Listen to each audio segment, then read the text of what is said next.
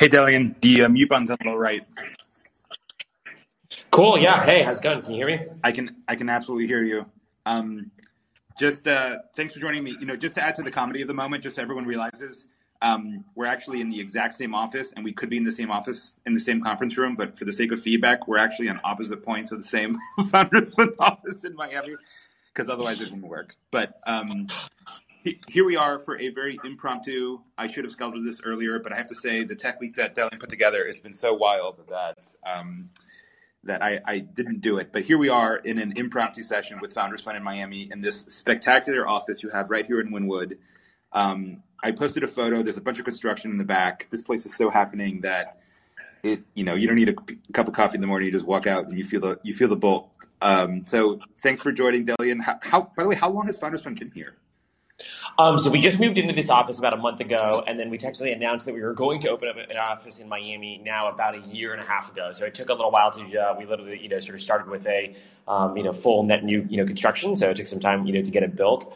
Um, but you know, it's funny. You know, I think uh, the, the, cranes to me are such a like symbolic representation of like you know what Miami is. I like actually pro growth, pro capitalism, pro technology. Like I always think that like people have this like you know presupposed assumption that like you know tech was predestined to forever you know be in San Francisco in the Bay Area, but in some ways it was not even necessarily you know in the tech or you know, sorry in the Bay Area pre like the you know mid '70s. Uh, and it only really sort of you know circumstantially ended up there. And in some ways, I've always felt that like there was a sort of you know discontinuity between you know the sort of fundamental values you know of tech, which are pro growth, pro capitalism, pro immigration, versus I would actually argue the Bay Area is like you know very actively you know anti tech, very actively anti growth in the form of like not being willing to build buildings. And I'd say the sort of you know um, the uh, unintended consequence of being you know anti building also actually in some ways makes you like anti immigrant, right? You know fundamentally to me NIMBYism is the like you know penultimate um, you know, sort of anti, you know, immigrant mentality, much more so than like, you know, trying to ban, you know, H-1Bs.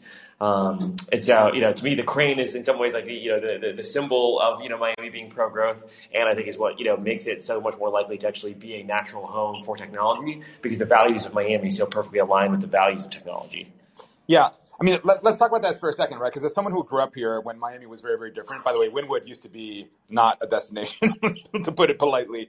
Um, you know, it's funny you, you, mentioned the San the San Francisco Silicon Valley thing, and it's true, right? If you look at the history of Silicon Valley, up until the '50s, there was apple orchards where much of what we now call Silicon Valley, and and even San Francisco, which people tend to treat synonymously with Silicon Valley, but it's, it's not at all. Just so everyone realizes, those who aren't from the area, San Francisco is not actually in the either ge- the geographic notion of what is Silicon Valley, and it really only became I, I, mean, consider when Mark Zuckerberg left Harvard in the mid aughts, he, he didn't even spend time in San Francisco. He went straight to Palo Alto because that, that was the, the center of gravity. He was only in the sort of late aughts and then late teens where like you know Twitter, Airbnb, Meroe, whatever started moving to the city. But historically, San Francisco is not it's not become synonymous tech, with tech, but it, it wasn't that even like ten years ago. And so these things can change, right? And the question I get a lot, Delian, maybe you can address this, right? Is again, it's not surprising Miami should become like a business hub. It's it's like the Singapore slash Dubai of Latin America and has been for 10, 15 years. Like that's not surprising. It's just the sort of addressable market has now increased a little bit. But you know, the question I do get, and, and I myself have some doubts, is like the builder culture. And it's funny because you you yourself have done a startup, and it's not some you know NFT software thing. Not that there's anything wrong with that. It's actually putting shit into space. It's the most serious deep tech there is. I'm, I'm curious what you think about the builder culture in Miami and whether it can happen. Yeah, I mean, um, you know, I think. Uh, this is unlike any you know technology ecosystem that's ever been you know started in the past. You know, typically these things have been built you know over the course of you know a decade and have been have been able to benefit from some level of like you know drafting. So you know uh, off of you know pre-existing let's say ecosystem. So let's take you know San Francisco maybe being obviously the most you know recent super successful example. San Francisco in 2010 was like the weird place that basically only Jack Dorsey and Travis Kalanick were like building you know their companies. Um, there wasn't you know anybody else that was you know super serious up there. Everybody else was effectively you know in Palo Alto Alto, and San Francisco was kind of seen as the you know place where the sort of weirdos, people at the true frontier, um, were you know building their companies, not where like you know the core of technology was, I you know Sand Hill Road, Menlo Park, you know Palo Alto. And so I do think there are some you know analogies to what's happening uh, you know in Miami in that it's the place where a bunch of the weirdos are building their companies, right? You know, OpenStore being here, um, you know, amongst you know others, and Keith being you know sort of the weirdo that is you know leading the charge. Um, but I think unlike you know San Francisco, you don't have the ability to draft off of like a very close by top tier university, a very close by pre existing tech ecosystem, right? A lot of the San Francisco companies were basically like recruiting from Palo Alto engineers, and it's not that difficult to you know convince somebody to you know move 30, 45 minutes north versus across the country. And so I think there are some things where Miami has a more difficult start, i.e., you know, there's not the sort of Stanford, Harvard, you know, Berkeley, et cetera, top tier university to pull from. And it's not like there's anywhere, you know, close by to easily import from, right? It's not like Orlando, Tampa, et cetera. The closest you have is up in Cape Canaveral. Obviously, there's a decent amount of space engineers, but that's like a solid three and a half, four hours north. You know, it's almost, you know, effectively in a different state. On the flip side, the advantages that I would say, like, you know, Miami has relative to these other ecosystems is one, it got started at a time where people were so much more geographically mobile than they've ever been, right? The idea of actually picking up and moving your whole life was, you know, relatively difficult and rare and not possible in technology, versus now with the combination of just like there being so many more tech hubs, remote work being much more of a thing, even if I don't necessarily believe in it as much, um, there's just much more, you know, mobility, as well as you've never seen this amount of capital suddenly move to a place at a single time.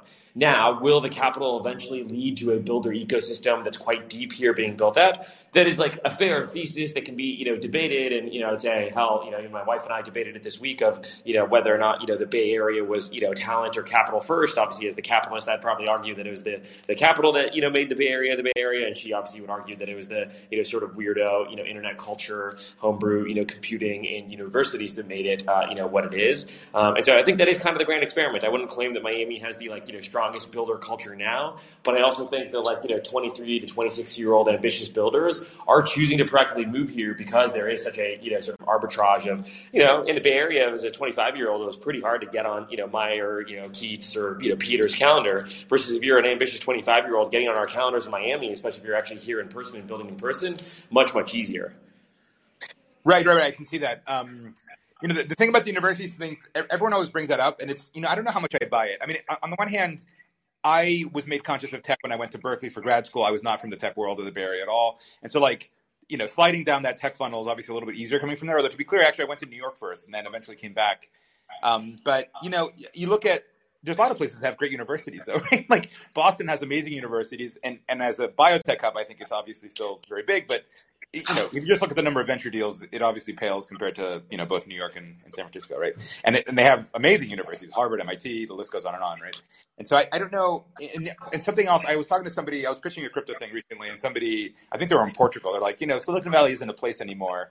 It's like a state of mind, which sounds like the most woo-woo hippie thing ever, but it, it's actually it's actually true. It, it, it it's a way of doing business and a way of thinking, and it really doesn't matter whether you're in Lisbon or Miami or San Francisco so I can I can sort of buy that argument. The the, I, the other thing I would say is that sorry, go ahead, Delian. I was gonna say I do think though, like as much as like Silicon Valley is like a mentality in the cloud, like I still think that um, there is just true benefits of that in-person network effect, right? Like I actually think your you know tweet you know on this, whether it's you know done you know as a you know hungover joke or whether it's you know truly you know um, you know trying to draw this you know you know prescient analogy, but I actually do think like the fact that you got recognized in the street you know, um, you know, here, uh, you know, in Panther is actually indicative of these types of spontaneous interactions that are possible only when there is a certain level of in-person network density that actually has a significant effect on the technology ecosystem. Like if you look at just like the stories of like the early like Twitter days, Square days, Uber days, there's so much of like the financing rounds, the early recruiting, how co-founders stumbled into one another that truly happened with these like in-person interactions. And I would say like Miami Tech Week last year was already somewhat of a proof point of this. Of like literally, I know of north of a hundred million dollars of venture financing rounds that came together largely due to the fact that it, uh, there was in-person spontaneous interactions that were unplanned that happened during Miami Tech Week. And so as much as there is this like mentality of it being the cloud, I do think there's actually significant benefits to these like in-person, you know, sort of dense, you know, network effects and so I agree that like I think the like you know sort of university critique is not necessarily accurate given that yeah you have Boston hell you know Ithaca New York definitely has no startups. Urbana Champaign has no interesting startups despite the fact that like you know Max Levchin on down obviously you know uh, you know were born and you know raised and went to university there.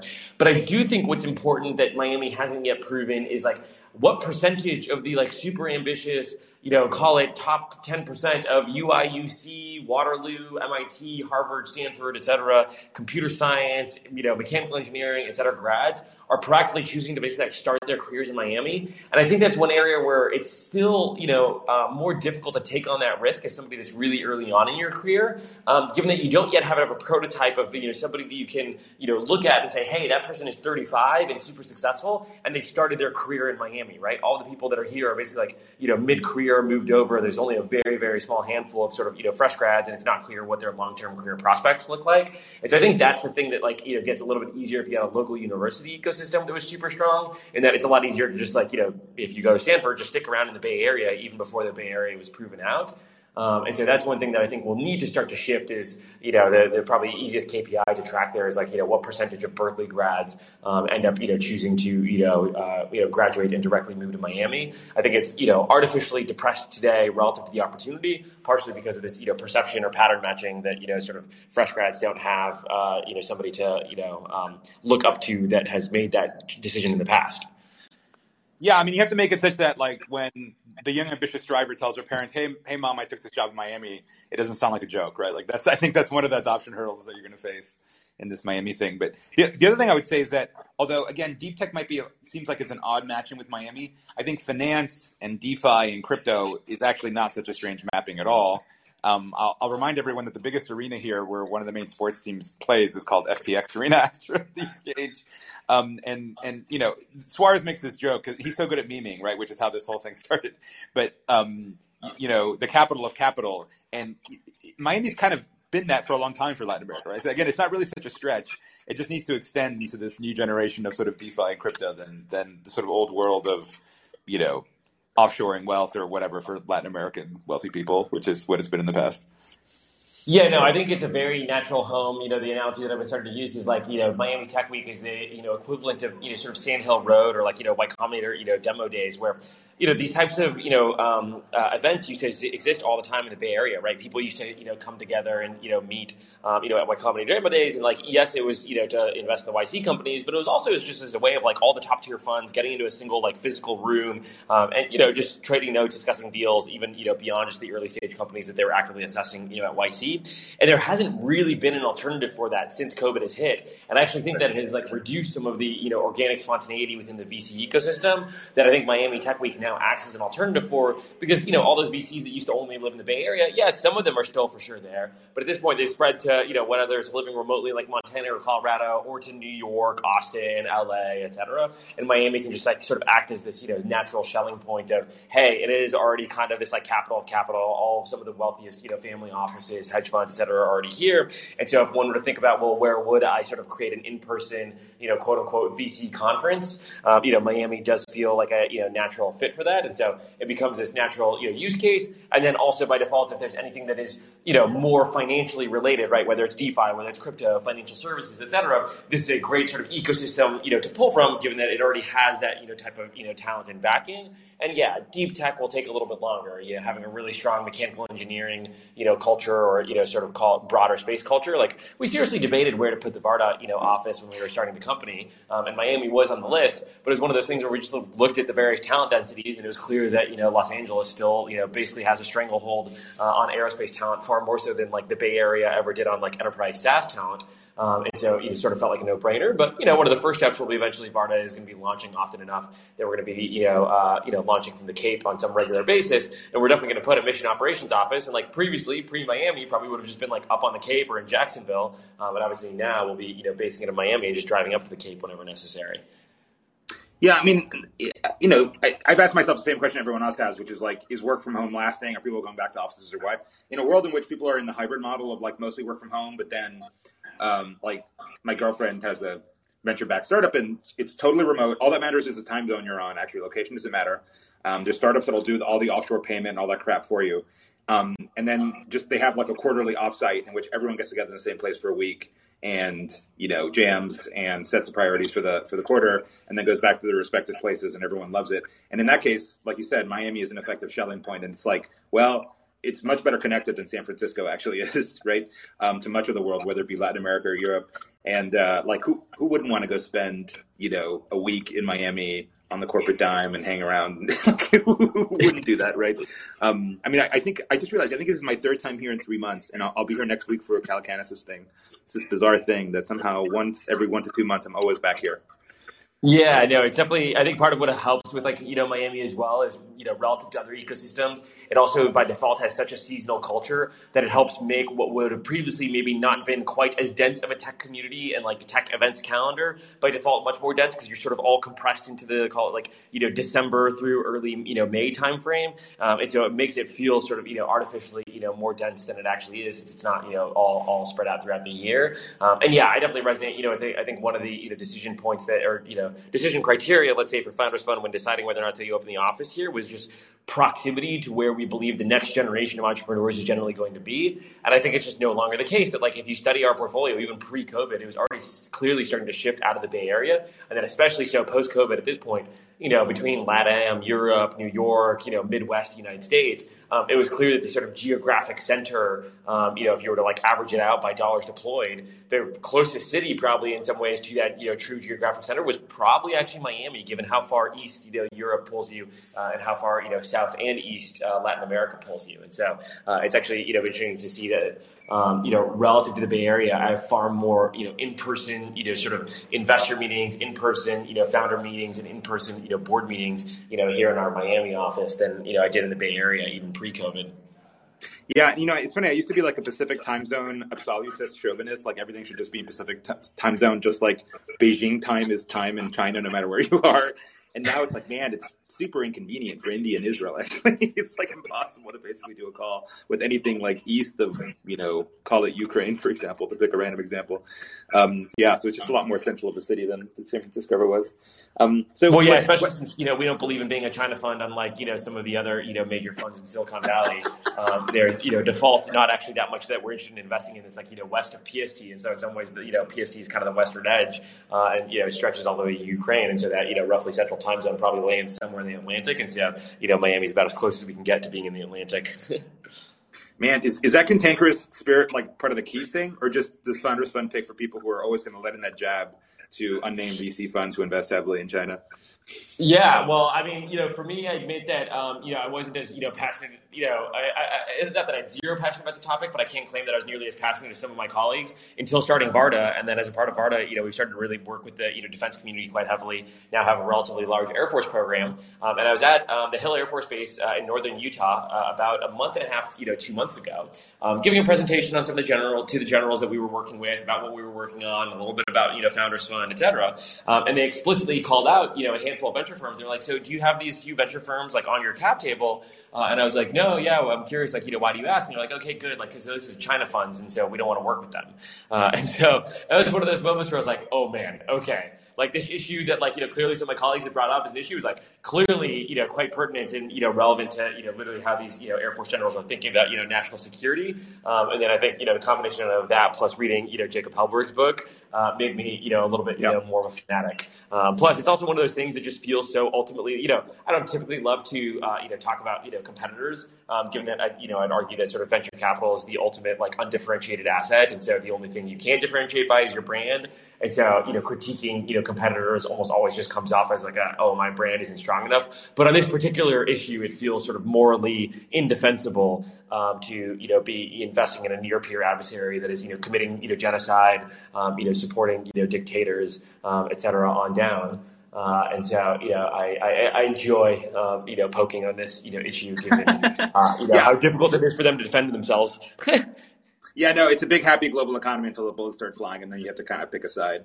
yeah, exactly, exactly. People just don't recognize that the bullets are, you know, already uh, effectively flying. Oh, I, oh, I'm well aware. Yeah, yeah. That's a whole separate yeah. story.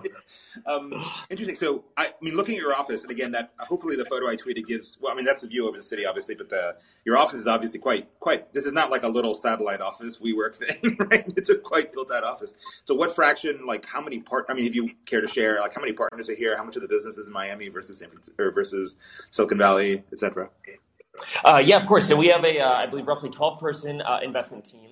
Uh, there are four of us that are based here uh, in the Miami office. So it's uh, Keith, uh, Rabois, Peter Thiel, myself, and then Matias Van Thienen. so about four of us. That basically leaves eight on the rest of the team, basically one effectively in the Los Angeles area, um, and then leaves roughly another seven or so in the Bay Area. Though, Uh, of those seven in the Bay Area, I believe at least two are confirmed already moving to the East Coast, and likely a third, and that third likely also you know landing in Miami. So um, while we are not yet the you know majority of um, you know Founders Fund, uh, I think you know very soon it will be the case that the you know majority of Founders Fund will be you know in Miami, um, and you know at least on the you know early stage side, um, you know the Miami office uh, is definitely uh, the most the most active uh, in terms of investing, um, uh, uh, given that this is where a lot of the you know sort of early stage you know deal flow is actually originating from. Yeah. So what, what stage of the sort of startup trajectory are you mostly? Is it mostly seed and Series A, or what? Is there a, a trend yet in terms of your Miami deals? Yeah, I mean, I'd say Founders Fund as a whole is like extremely multi-stage, right? Like we do everything from like you know leading like 750k like you know tiny pre-seed rounds all the way through you know, $500 million like Series F round.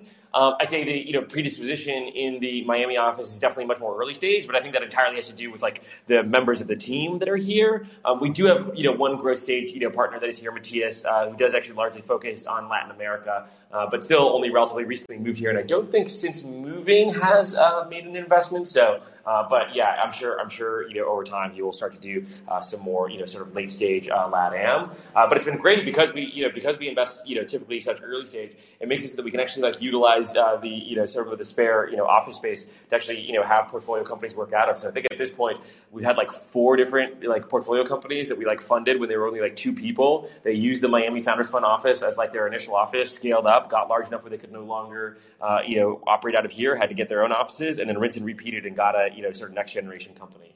Um, and it's been great because, you know, I'm sure you've seen a little bit on Twitter, but there's been some amount of like, uh, I don't know, balking from the like say like pre-existing old guard Miami you know tech community um, about you know how we've you know come in and made it a thing or you know not given enough I don't know respect to the pre-existing old guard. But it's great because like we can just entirely ignore it and we just fund more interesting companies than they do, uh, you know, run more interesting conferences than they do, and just you know make you know Miami successful and just ignore the uh, ignore the critiques.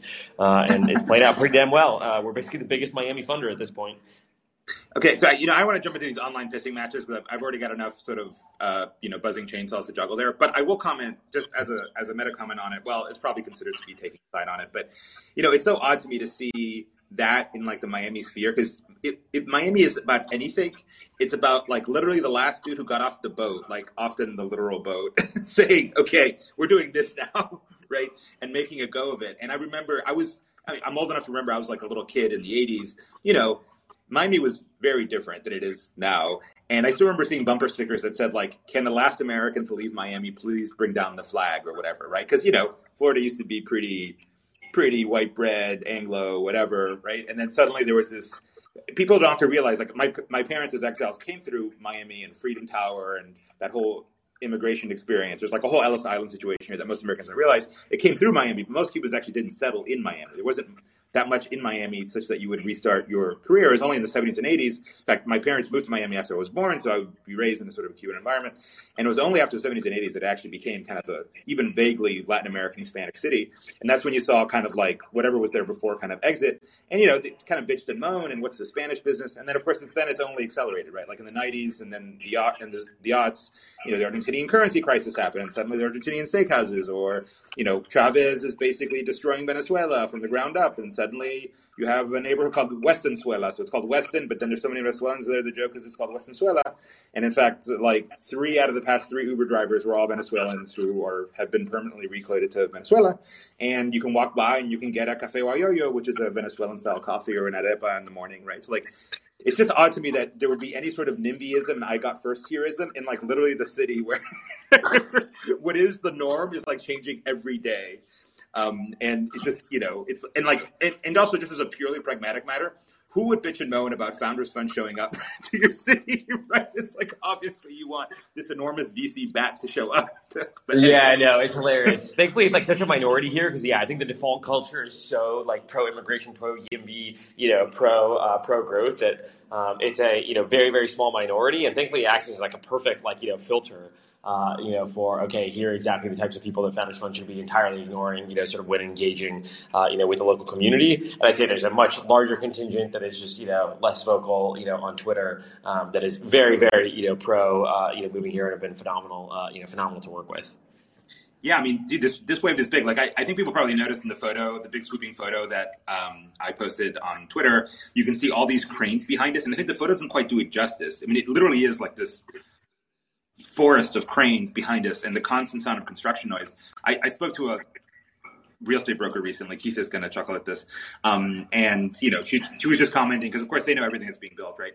and apparently they're like they're smaller units for like you know people starting their careers not it's actually not luxury super high expensive stuff it's actually meant to be kind of more affordable because you want to retain the you know the the cross spectrum society wealthy not so wealthy people older younger whatever like you want the whole picture and so they're actually building to do that and it's just you know, it's almost like Miami could be the photo to like it's a time to build pmarca essay, right? And then like you look around everywhere, and there's cranes, and there's just there's no there's no bashfulness about it, right? There, it's while in San Francisco, it would be like this whole deal to, to even make that happen. It's just it's it's a very different vibe. It's you have to sort of be here to experience it.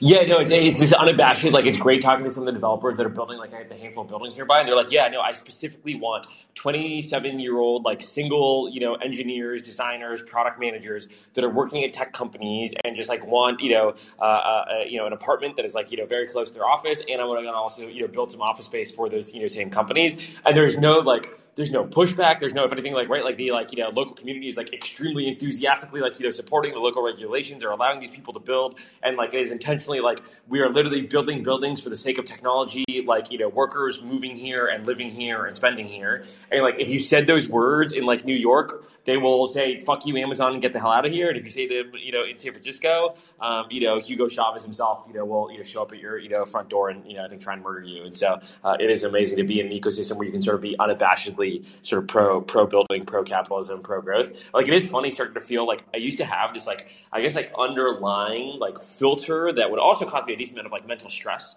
um, when I lived in the Bay Area that like as you start to live here for longer and longer, just like slowly melts away. And then sometimes like I have to like I sometimes like reintroduce it when I'm like talking to some like you know Bay Area libtard, and I'm like, oh crap, I can't quite use the same you know uh, you know language and talk quite the same way. Um, but it is amazing to you know sort of feel that you know both stress and filter melt away. Where in like Miami, you can talk freely about any topic because no matter what like political, business, like you know social economic issue is it's going to be 50-50 on almost everything. Like whether it's pro-abortion anti-abortion pro-immigration anti-immigration you can find everybody and you can find any combination of them. And so anytime that you're out to dinner you can't ever be particularly intolerant about one any particular topic because you have no idea where like the people at the dinner are going to land. Um, and so because of that you can actually like much more freely you know talk about your opinions. Like i remember in san francisco sometimes people would like very shyly talk about like the fact that they were like a little more right-wing or republican etc versus like in you know miami parties there's just like yeah complete unabashed like if the person chooses to signal it they feel no fear, you know, for you know signaling, you know, here are actually you know my true views,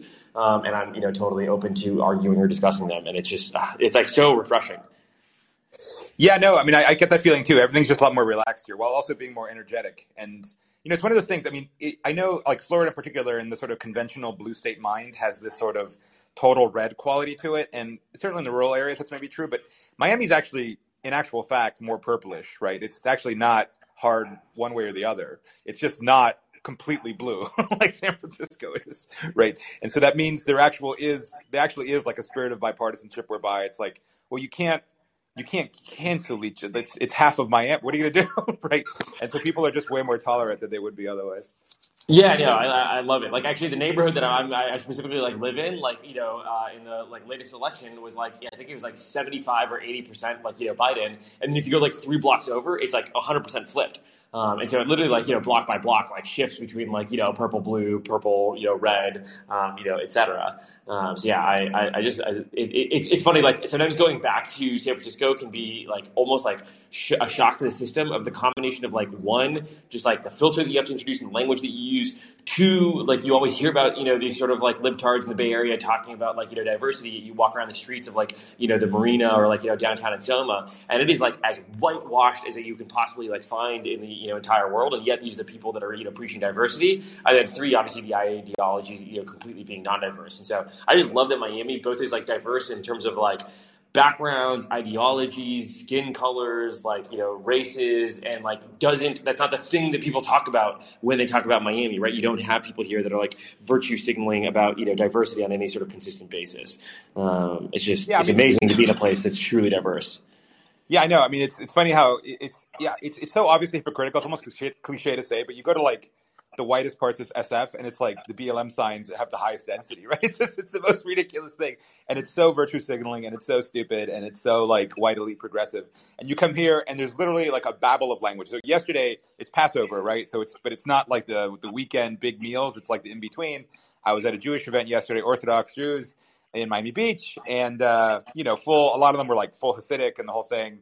But even they, spread, you know, spoke French, Spanish. I mean, it was just you know, it, that event w- wouldn't exist in San Francisco. And then you go out and then you have, you know, whatever, a Venezuelan uh, Uber driver, you go for a late night Cuban sandwich, whatever. Like it's it's real diversity. It really is like a true bizarre city where everybody from all over the world is passing through, and there's that kind of port city vibe of like permissiveness. It's, it's just it's a completely different feeling than San Francisco.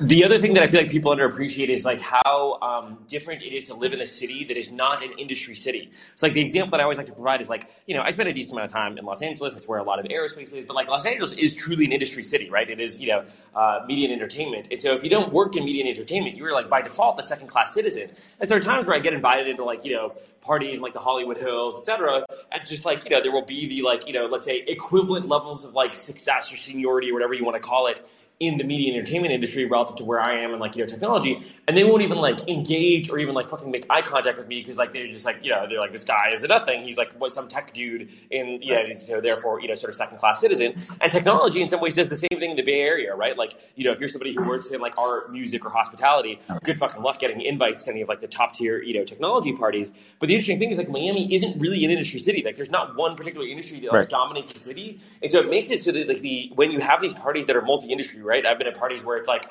real estate mogul, like, you know, Grammy winning, you know, musician, Midas list, you know, investor, unicorn founder, and like, you know, uh, you know, governor in a room. And there's like some level of just like default, like, you know, respect amongst one another and willingness to engage in a way that you just don't see in some of these cities that sort of create this kind of like I don't know power dynamic between like one industry is elevated and everybody else is not. And it's one of the things that I really love about Miami is that it makes it so that like it's just so much more easy to engage sort of you know across you know across various industries. And so I feel like because of that I've actually built up a decent network of people that are quite top tier in real estate, in hospitality, in politics, you know, in art um, that just was not possible in any other city you know that I've lived in. Um, even if those cities had some level of local you know art, you know, real estate you know hospitality community uh, because there was sort of that you know power dynamic.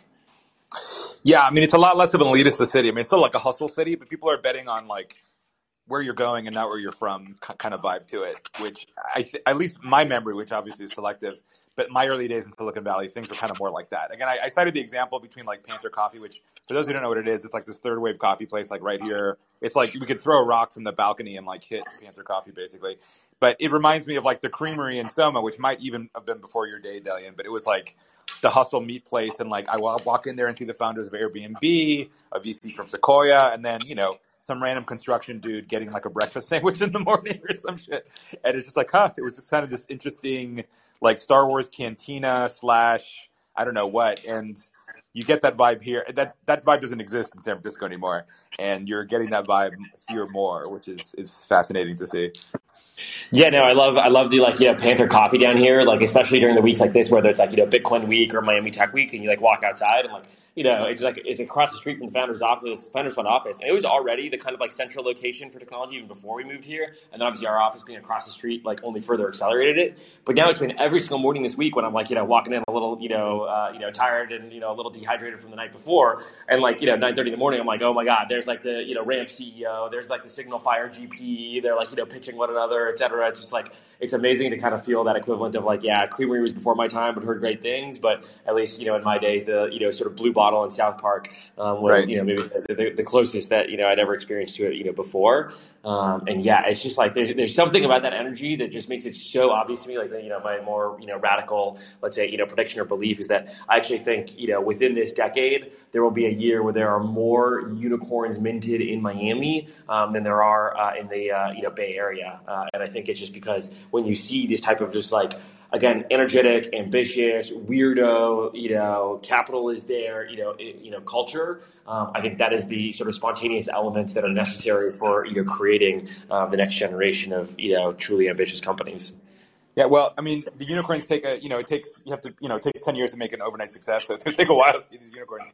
But, um, you know, um, Delian, if, you know, if you don't mind, I, I suspect this is a conversation and given Tech Week, people might want to have lots of ask questions.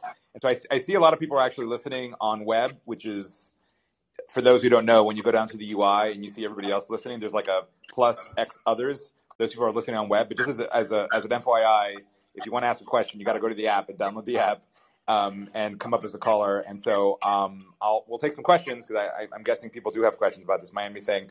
And I see Mate- Mateo's in the queue, so I'm I'm bringing up Mateo. So what what would you guys think of the uh, idea that maybe the kind of ultra FOMO tech world moving on from the Bay Area and SF to a degree might be the best thing that could ever happen to the Bay Area? Uh, in that you believe that it like somehow it removes the people from the Bay Area that were making it successful, but somehow sets it up for the future. I guess yeah, I'm not you know is the implication there that like um, you know somehow you know this actually sets up San Francisco better for the future. Like that seems quite unlikely given you know the city has been drained of 20% of its population. Uh, the you know rate of new company formation has you know gone down quite significantly. Crime has gone up quite significantly. Quality of life has decreased. Like I have a hard time seeing how San Francisco declining is somehow good for the Bay Area. Like to be clear, I, I, love San Francisco. I think it's a phenomenal city. I really wish that it had adapted to you know the the growth and the technology ecosystem. I lived there for a decade. It's near and dear to my heart, and it was like where my entire you know sort of career in some ways was built. Um, but I, I, have a hard time seeing how you know sort of any of what is happening um, is you know good good for the Bay Area. Well, you see, that's that's the thing about rejection is a healthy ego, when it's rejected, doesn't want to process it. It wants to reframe it. Maybe. I mean, I, I think I, you know, I, I double down on what Delian said is like, again, I've been in and around the Bay Area for 20 years and it, it's, it's amazing in many ways, like nature and all the rest of it. Like it, it could be the, it could be one of the, of America or the world's great cities if it had been managed well, right? It, it had literally the highest growth, most impactful industry based there and it kind of dropped the ball on it, and for a bunch of reasons that are probably worth going into here and are obvious anyhow. Um, and it's just it's such a shame because I'm anchored there. I have family there that I can't I can't not be there for. You were so there for ten years. Yet you're anchored there. You were anchored over ten years. That's not well. Much of an well, it's more like, in my case, it's more like twenty. And yeah, there's a kid living there, so I'm I'm anchored there. yeah. Well, kids can you have children. Well, yeah, it's, it's a longer conversation. um, here's a here. So here's here's one last thought. I would, you know, I I wonder is like we're seeing kind of like Miami as kind of tropified into like a scene that maybe doesn't have much to do with the entirety of the Miami Dade experience. Do you worry that when you uh, when you use the term San Francisco for the entirety of the Bay Area, when you take like a city that is only nine hundred thousand, um, of that nine hundred thousand, about half of that is ethnic Chinese and not really in the same world as the more techish Anglo half. So you're really only talking about 400,000 people and the number three city by demographics in the entire Bay Area. So is it kind of dumb to like conflate the whole kind of excess poop and syringe scene at Sixth and Market with like the entirety of like what Palo Alto, oh yeah, yeah, yeah, and Saratoga, yeah, yeah. you know, uh, on the whole are. Yeah, yeah, no, I think that, I, I hinted that at that earlier, and ho- I, hopefully I was clear in it because I, I agree that's that's a common misconception, particularly the well, it's just it feeds into it feeds into this the kind of dumb Fox News thinking that like love to create this Cuomo versus DeSantis rivalry two years ago that had nothing to do with reality. This Florida versus New York thing that only existed in kind of New York media's mind, and I think the same thing happens in terms of turning, uh, you know, selling Murdoch narratives to people in flyover where it's meaningful to talk about San Francisco as being the Bay Area when the real Bay Area is like Fremont, Sunnyvale, you know, San Jose. No, I, I agree. I, I, I, I don't watch a lot of Fox News myself, to be honest. So I can't speak to how much that, that narrative is being is being sold. But I, I agree. And just as an FYI to most people, because again, I, I think we probably got a lot of Miami or non SF people on in the call. Yeah, I mean, you're absolutely right. So again, like I said earlier, Silicon Valley is not San Francisco, right? Like like you go to Woodside and Palo Alto, Menlo Park are still perfectly nice, charming places to live. right? It is it is not some of what you see. And, and no, clear, well, they're perfectly nice, charming places to live because it's a pain in the ass for a homeless person to get there. But yeah. Well, I, okay, I, I, okay, but, but and, and, to be clear, and even San Francisco isn't itself a horror show. if they're showing you know images of certain streets of San Francisco and claiming the entire city is like that, that's that's not true either, right? There, there's definitely parts of San Francisco that are very charming and very nice, right? And so, yeah, I, I would disagree with any sort of characterization that like, oh, SF is this dystopic nightmare, like top to bottom. It's it's it's absolutely not. Um, so, um, but again, you know, I don't think this is a zero sum pie, right? Like to succeed you know, for Miami to succeed, SF doesn't have to fail, right?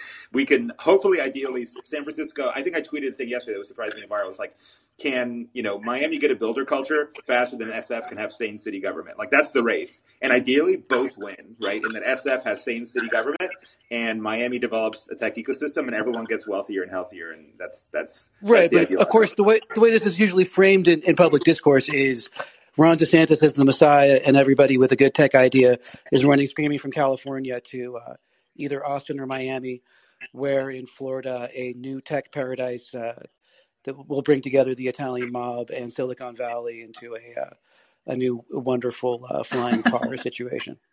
Well, we'll see. I, look, I mean, I, it's easy to get caught up in the, the media's narratives. I think whether it be Ukraine or Miami, the best way is to actually come visit, which I would encourage everyone to do. But let me make some more time for more, more questions, Mateo. So I'm gonna uh, people please come up and and ask questions. I can swear Delian does not bite, um, nor do I, and we'd be happy to answer any questions about I don't know investment tech, VC, Miami, you name it.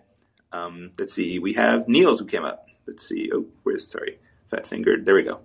Neil, I think I should have promoted you to. There you go. Yeah, Niels. So I wanted to ask to Delian uh, how is going on with Varda? Uh, what's the progress? And uh, uh, how uh, does he see the the progress with uh, Starship and, like uh, to carry the the factories? Yeah, um, so I'd say you know largely on track. Um, you know, with you know sort of what we've you know announced previously publicly. Uh, you know, making our first launch actually you know here from uh, you know uh, Florida at the you know Cape Canaveral in Q1 of next year, so a little less than uh, a year from today. Uh, plan on you know sort of landing the materials from that factory out in the Utah desert test and, test and training range about a month and a half after that. So it'll you know land in likely you know mid May, you know early June. Um, so yeah, really excited with you know how that's going. We're about you know 55 people, uh, largely you know engineers, um, uh, and you know often often to the races. Um, and then you know in, in relation to Starship, um, very obviously you know part part of the you know sort of fundamental you know trend that Varda was predicated on uh, was that you know this sort of you know input cost. Um, I launch cost was only going to continue to you know dramatically drop. Falcon 9 becoming you know sort of more and more reusable, being you know one layer of that, but then obviously Starship coming online. Um, I'd say you know, I, am not as you know in tune with the you know sort of Starship engineering progress relative to some of my colleagues who you know used to you know be quite you know senior on you know Starship. Uh, but you know, the general sentiment that I get is um, I think that you know Elon is uh, generally um, accurate on the timelines to you know making sort of the first you know orbital test. I you know very possible this year, um, but that there will almost certainly be a decent number you know of kinks to work out, and so getting to sort of regular operational flight probably is not you know um, you know correct on his timelines. I you know regular operational flights. You know he's saying you know mid to late next year. Um, it'll probably be more like you know another sort of year or two after that. So probably uh, more like late 24 or you know mid 25 is when you know Starship really becomes um, something that you know a company like Varda you know can bank on because you know as much as I would love to start designing you know factories that are more designed for Starship's you know launch costs and payload bays et cetera um, you know I can't really start to rely on something like that until it actually you know starts starts to fly um, I need to start building my business you know this year not you know hypothetically two and a half three years from now um, but uh, but yeah, super exciting times. You know, in aerospace, I really hope that you know one of the longer term goals is that you know I can start to help influence uh, you know building up a you know Miami aerospace scene versus it really only being up on the coast, uh, you know, farther north uh, in Miami. Uh, but you know that'll definitely be you know sort of long term project, and probably you know first step of that will be opening the uh, you know Miami Varda office, which um, I think will happen in. Um, you know, n- no earlier than a year, um, but you know, no later than call it, you know, two two and a half years from today. Right. Cool. Well, th- thanks, Niels. Um, I swear this is not a show question, but it's a show question, Delian. Is is Varda hiring, Delian? Uh, yeah, yeah. Um, uh, you know, we have a uh, list of uh, open roles uh, on our website, uh, Vardica.com. Um, you know, feel free, you know, to apply through there. And I generally say, you know, the types of uh, roles that we're hiring for um, are largely, you know, what I'd call just like, you know, standard called spacecraft engineering roles. So everything from, you know, C++ embedded software engineers uh, to, you know, thermal structures, mechanical, you know, analysis, um, some level of non-technical, you know, hires, but you know, not not not too many. Maybe the most you know recent one that we started to pick up is uh, starting to get some you know interest from life sciences, uh, you know, customers, and so looking for uh, sort of life sciences, uh, you know, BD type hire. Um, uh, but yeah, uh, hopefully, you know, somebody in the audience is interested in you know helping us build the world's first you know industrial park in orbit. Yeah, your basic aerospace hire down. It's amazing. I mean, I'd love to work on something like hardware, but I know nothing about hardware. So I'd, I'd much rather turn like data and eyeballs into money. It's, it seems like a, a far easier task than creating um, spacecraft warehouses.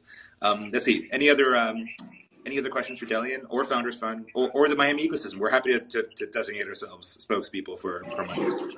Um, let's see. We have Matt, who has an interesting avatar. Okay, you're on, Matt. Hi, thanks for doing this. Um, what advice would you give to a, like a technical new graduate uh, wanting to build a career in technology in Miami? Yeah, I mean, I think you know it, it, it, somewhat is you know related to the general advice that I give to um, you know uh, you know fresh grads, which is I think the you know fastest way to accelerate a career is join you know a super you know early stage you know high growth startup. I think the you know easiest way to filter for um, you know given that there are a wide variety of early stage startups in Miami is to you know sort of you know admit that maybe as a you know fresh grad it's maybe difficult to you know um, assess you know sort of which you know startups have the highest potential and so uh, you know maybe export that analysis you know to you know investors and so I would be filtering you know based off of you know the you know company and their and their cap table um, and so there's a variety of investors that are, you know, building and starting companies, uh, you know, here in Miami. Um, you know, Founders Fund, Atomic, Valor Equity Partners has, you know, moved here, D1. Um, and so what I would be doing is if I were a technical new grad, going through the portfolio pages of the various, you know, investors that are here in Miami, um, you know, looking at their, uh, you know, portfolio companies that are here in Miami and basically asking those investors, uh, you know, for introductions or just, you know, really writing a, you know, sort of custom note direct to the CEO about what you're excited about, what they're working on, um, and would generally aim for, um, Um, you know, sort of probably, you know, as a technical, you know, fresh grad, probably post Series A is probably, you know, the rough, you know, stage that I do. And part of the reason being that there's just, you know, obviously high risk that comes with joining a startup, but the upside can be so, so high, especially if you join something, you know, sort of super high growth. Um, it just makes it so that rather than at a, you know, large company like a, um, whether it's a Lockheed or a Google or something like that, it's a little bit more zero sum. So the only way to get senior is to, uh, you know, take away responsibility from others versus, you know, with high growth startups, they're sort of, you know, by default increasing responsibilities day by day um, and not enough time to, you know, hire enough people. And so, uh, the you know it, it, leads to you know a ton of opportunities for somebody like a fresh grad. Like the, the perfect example is uh, my little brother, you know Pavel, actually works for a company that has you know Miami office and is uh, you know planning on making his way uh, you know down here from um, New York. Uh, joined this company Ramp when they were about 25 people as one of their you know sort of early engineering hires uh, post Series A. Um, now at this point, he's a you know senior tech lead. Uh, you know manages you know eight engineers, I believe. Um, you know uh, works on one of the fastest growing you know products that he effectively you know built from scratch with you know a few other engineers and a PM. Um, and you know he's only you know whatever 20 you know one years old right now, and so um, you know great place you know to be at 21, and only possible when you join something with so high growth. Cool. Thanks for that piece of career advice. We have, to, I think, maybe time for one more question. We got to go. We're coming up on an hour, and I want to take too much time of uh, Delian's time. So, uh, Jake, thank you. Let me. Uh, sure. Thanks, Matt. Jake, you're on. Jake, the mute button's on the lower right if you're looking for it. Hey. Hey, Do you see Miami investing in a premier medical research institu- institution, one that doesn't exist there now? Yeah, no, I think it's something that's being you know actively thought about. Um, you know, there's uh, uh, this you know uh, as a parallel, let's say you know to this this you know tech charter you know school that's being um, uh, you know put together and funded by a lot of these sort of top tier you know GPs that are moving here. And there's definitely you know some pretty proactive discussions about you know sort of what are the other you know sort of fundamental research institutions um, uh, that you know should be founded or created here, or you know how do you lean into some of the pre-existing institutions and make them you know sort of even uh, even higher quality and even higher class. Um, I'd argue actually actually that in the world of you know sort of healthcare and life sciences, that's actually maybe the area where Miami was actually you know quite you know quite strong. Um, U Miami, uh, the health system here, uh, definitely has you know a, a, couple of different areas where um, you know they're they're pushing the fold. Uh, you know a little bit more maybe on the operational side than like the research side, uh, but I think you know very possible to um, you know create a research institution that you know sort of is partnered with you know similar to let's say like the Broad Institute with MIT, where you know basically is co-located and you know uh, you know, co-branded. I think um, something like that almost certainly is going to get you know built uh, in the next handful of years uh, with just the amount of you know capital that has moved here and is interested in pushing the fold on this. So um, yeah, no, I definitely, I definitely think there's something like that to come. That'd be an interesting model, Delian, because like it's kind of in the midst of time. But back in the day, like you used to see like oh. Penn Wharton in San Francisco or in the Bay Area, right? And they'd have this like weird little satellite university thing where I imagine they flew out their MBA candidates for a semester or something, and they kind of had this like you know an embassy, so to speak. And so it'd be interesting to see that if that actually started happening, and MIT and Stanford, that would definitely be a tipping point, I think, or a, a, about the sign of validation of, of Miami actually taking off to have like a Stanford Miami thing in Wynwood, like on the next floor down from, from you in this building. Yeah, no, I think I think I, I'd somewhat argue that it was like you know the seed stage of Miami was you know call it you know May 2020 to December 2020, right? Jack Abraham, Keith moving here, etc. Um, you know, I'd argue that like the you know Series A was maybe like you know the tweet um, Series B was probably like the you know first tech week, and then now we have some serious work to you know cross like Series C stage. Maybe it's a combination of you know tech week becoming bigger and bigger, and then um, actually starting to invest into some of these you know in-person institutes programs, whether it's the you know local high school you know tech charter schools, um, you know improving U Miami's you know computer science program, and starting these types of research institutes. Um, I feel pretty confident that you know we'll, we'll, we'll get through that point, but in some ways, um, obviously you know we're only now fortuitous you know discussing such ambitious projects only because um, you know, we've succeeded in getting the, you know, sort of ecosystem from, you know, uh, seed through B. Yeah. Cool. Well, thank you, Delian. I, I know we're hitting up an hour and um, you're very busy because um, like I look at my calendar and it looks like a map of like the Syrian civil war. It's just this, it's just this disaster of colored squares in all directions. There's so many events going on, um, many of which one can't really attend. But thanks for putting this, this on, Delian. And it's still like we're still up and to the right, right? The main event um, although tickets have long been sold out, is on Friday at the Faena, right? Yeah, yeah. Friday at the Faena is the main event. Um, you know, for those folks that weren't able to, uh, you know, get tickets, we are going to um, uh, have live streams of all the, uh, you know, panels. Uh, and the after party is going to be announced, you know, shortly. Um, that actually has more capacity than the, you know, Faena. So I definitely encourage folks to, uh, you know, spend the time and check it out. And um, yeah, it was really great to chat. You know, Antonio, it's always fun, uh, you know, talking about talking about Miami. Yeah, do check out the live streams. Um, unlike most tech conferences, you actually have an interesting set of speakers. I actually plan on going. It's funny. I'm, i always do that thing where I get invited or whatever. I go to conferences and then I don't go to I don't go to a single event and I just hang out in the bar with whoever's there. That's not going to happen in this case. I'm actually going to go to the conference on Yeah, yeah. We uh, I think we put together some good panels. Yep, cool. Well, thank you, Delian, and thanks everyone for joining. Um, as usual, uh, a shareable link will go out later today once I've edited and cleaned up my bum- my bumbling at the beginning. Um, but thanks, thanks for tuning in.